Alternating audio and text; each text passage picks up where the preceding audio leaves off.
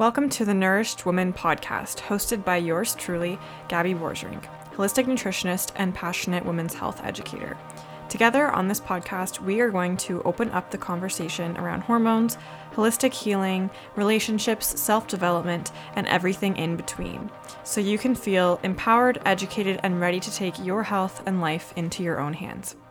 Hi, everyone. Welcome back to the podcast. I hope you had a great long weekend and last bit of summer. I know I took a little bit of a two week, I think it was two week break. I wasn't planning on doing that, but I had a lot of stuff pop up in my personal life and it was just really chaotic and stressful. And I just didn't have the energy to show up. And I never want to record a podcast when I'm not fully inspired and ready to speak mm-hmm. about something. So I decided to just take a break and I'll come back when I was able to. And I had the idea to do a Q&A episode because I've done, I think, a few of these styles before and I think they go over really well. So I pulled you guys on or questioned you guys on Instagram and I got a few great questions, so I thought I would answer them. I'm going to start off with the first one, and this one is How did you know the right time to come off the pill? So, this is a really good question. I feel like it's very personal. Obviously, each person's in their own situation, their own timeline, everything like that. But really, it's like when you know deep down that you need to come off of it, whether you're experiencing a lot of symptoms or you know you want to get pregnant soon um, and you know that it's kind of hindering you or is the cause of your issues. If you know deep down, I feel like if you've been off the pill or if you've been thinking about it, you kind of know what I'm talking about. You just, you know that that's the right choice no matter what's kind of going on, even though it's really scary or it's like stressful to go off. You kind of know that it's the best decision for yourself. So, I would say that you will know when it's the right time, or if you're even questioning it, you probably are ready to go off of it. But another thing that's important to look at that I have talked about on Instagram before is just making sure that it is a good time in terms of your life. So I never recommend to clients to go off the pill when they are planning on moving in, say, a month or two, or if they have a lot of travel planned, or if they have a lot of stressful work stuff going on, or family issues. I always make sure that you have time set aside to support your body. So, focusing on sleep and having a bit of a more chill, relaxed lifestyle. You're not go, go, go. Um, and you are able to prioritize cooking your food and doing all that kind of stuff. Because if you're traveling or if you're moving, it's a really stressful time. Like, trust me, I've moved, uh, this will be like my third move in the last year. And I know it's very stressful. I eat I eat out a lot more than I normally do when I'm moving because it just is convenience, unfortunately. Um, and yeah, so I think it's really important to just also look at your schedule, look at your calendar, and try to make sure you have time to dedicate to yourself. So I hope that answered that. Um, the next question was the connection between your environment, so what you consume, where you live, work, exercise, and physical symptoms, migraines, eye circles, weight gain, showing disarray. So, yes, there's a huge connection between your environment and physical symptoms that can pop up. I will give an example or like a little story time, I guess, about mold. So, I know mold's a big thing a lot of people are talking about in the wellness space because honestly, I think mold is a big root cause for a lot of people's issues. And mold is something I'm really interested in learning more about as well because I think we always imagine mold as like something we would see really clearly or kind of know it's there, but there actually can be a lot of mold in your home that you don't see behind the drywall. It can be in dust, even. I was learning. I always knew it's good to dust your house often because of allergens and stuff, but mold spores can actually hide in dust and they really like to go into the dust. So that's a way of also having mold in your home and you don't even realize it. Um, so, anyways, back to the whole point of the question, um, there is a huge connection. And I actually worked in a clinic that was in a really old building downtown Kitchener, and the basement was like old. Like there was nothing down there. It was just kind of like a root cellar type of thing. And they actually had had a flood a, few years prior. And after a while of working there, I would say probably over six months, I, and I was there more often, like gradually I started out kind of more part time and i've started working more. Um, I started having vision issues. My eyes would get really bloodshot and tired when I was there. And I would be generally fatigued as well when I was there. And I thought, hmm, it's just maybe because I'm at work and I'm just bored and it's draining me. But then I started looking up mold symptoms and I was like, this sounds like all of my symptoms. And then I ended up losing that job because the business went under and it was just like a really sketchy situation. Um, but it was really for the best because it was not a healthy work, healthy environment for me in terms of the actual like quality of the air and everything that was being exposed in there. Um, so yeah, it's crazy because I actually firsthand felt that exposure and seeing it, you know, affect me. A lot of people it don't connect those two because we're never told to connect those things or we don't think they would affect us that badly. But mold is crazy, and I've been hearing a lot of stories about people getting mold remediation work in their home, um, having to like re- replace all of their clothes because the mold can be in your clothes and your fabrics, furniture. It's it's wild. So that was just one example. I know the mold wasn't the question, but there is a huge connection between you know where you live and your environment whether it's a stressful negative environment or whether it's very cluttered because a cluttered space is a cluttered mind so so important to really like look at your space and try to connect it same with things like fragrances. So, fragrances in the home can be very toxic and make your air quality a lot worse as well. Um, so, I always recommend just going fragrance free. If you want to burn candles, I do like beeswax with like no scent in them. Uh, I have an air filter. So, I think there's a really a lot of ways you can make your home better and your environment better. You just have to make the small changes and doesn't necessarily mean you have to go out and spend $300 on an air filter but you can remove the things that are contributing. So removing the sprays the chemical cleaners the fragrances the wallflowers the candles sprays all that kind of stuff just removing those things is going to help. And if you have any scents or things you want to cover up or pets just put a bowl of baking soda out and i I tell you right now, it absorbs all the scents. It's so awesome. I, I do it underneath my sink for my garbage if it smells, or if like any if the dogs smell like wet dogs. If it's raining, I'll put a little bowl out and it absorbs all the scents. So it's pretty awesome. Um, but yeah, I just I suggest like removing the things that you think may harm you and just seeing how your body reacts, and give yourself a chance to, um, you know, give yourself a chance to adapt to it and make the changes. But, anyways, I know I kind of went off on a topic there, but yes, there is a huge connection between environment and your physical symptoms and your health. Um, what is a health affirmation that really resonates with you? I like to say every single morning that I'm healthy, happy, and healing every single day because I always feel like healing journeys I'm always in the process of healing, whether it's something new pops up or I'm dealing with some stress, or right now I'm dealing with some gallbladder and digestive issues. So I like to always repeat that because it just I just feel like I believe it every single day, and it's always good to. Um, it's always good to reinforce these thoughts and, and um, affirmations. So I love saying that one every single morning. I've pretty much been saying that one every single day for a few years now.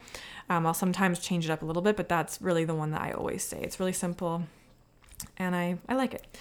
Uh, next question is Where did you move and what is your current living situation? Yeah, I feel like a lot of people were confused. I had people who were like, where did you move? You just bought a condo. Um, so we bought the condo last July. Yeah, we closed July 31st. And we thought we'd be there for a little while, but um, just a lot of things came up with family. Like my dad's Parkinson's had declined. So my mom this March was like, you know, I want to sell our house. Would you be open to like moving? We could buy a house together, something that's big enough for everybody and we can kind of be there for a long time. And so we were like, you know what, let's do it. I'm really wanting this urge to like move out to the country and having like a little homestead. So it, it really worked out well timing wise, but it's been crazy. So the condo, we still had renovations to do. So we're just wrapping them up right now. The glass shower glass should be installed this week, hopefully. And then we're just kind of finishing up some stuff and f- cleaning and staging um, and getting it ready to sell. And yes, we moved my parents' um, sold their house. They moved out of their house. I think it was end of June we had to get them out. And then we got this new house uh, mid July, end of July. I don't even know. It's all a blur. Honestly, this whole year has been a blur just because we've had so much stuff go on. Um, so that is currently what's happening. But I've mostly been living at our new house, um, and it is back in the Kingston area where all of our family is from, where my parents met, where you know everyone is. So we never thought we would move back this way, but it just kind of happened. I mean, when I was younger, I used to say I'd always move back to this area, but then I kind of grew up and was like, no, I don't want to move there. But it just worked out. The housing was a little bit cheaper, but it was still crazy because it's crazy everywhere. Um, but way more affordable than Collingwood area, which was sad because we do love Collingwood, but it was just it's getting really uh, crazy there with with real estate and a lot of people from Toronto. No shame to the people from Toronto, but it was just getting crazy and the growth was nuts there. Um, there's actually a water supply issue, so a lot of developments have had to stop. Um, but long story short, I am living at the new house primarily um, with my parents and our dogs, and my boyfriend Arthur is living at the condo still. He's working in Collingwood again, so he'll just work there until we move because um, we just still don't know when the close date will be. And then hopefully he'll transfer to here until he figures out what he wants to do with his career. And yeah, so I'm kind of going back and forth. I've been going back just to like do some work, finish things up, um, clean, organize, pack stuff, and then I'll come back here for a little while. So I was here for two weeks, then I was there for like three, four days. Now I'm back here again. I'm gonna go back again next week. So it's been kind of back and forth, back and forth. Um, but hopefully before the winter, everything will be settled and sold, and we'll all be here. Um, next question is What are your five year goals? What does life look like in five years? Honestly, I don't know, and I don't want to like be specific about what's going to happen because I never know. That's like the biggest thing I've learned is to not plan for anything because everything is changing so fast and can just things that you don't even expect to happen can happen, good or bad. So, yeah, I expect us to still be here. I really would love if we could buy a family cottage just north of where we're living. That would be really awesome on some water. Um, have my chickens, of course, maybe expand my chickens, have a really awesome garden.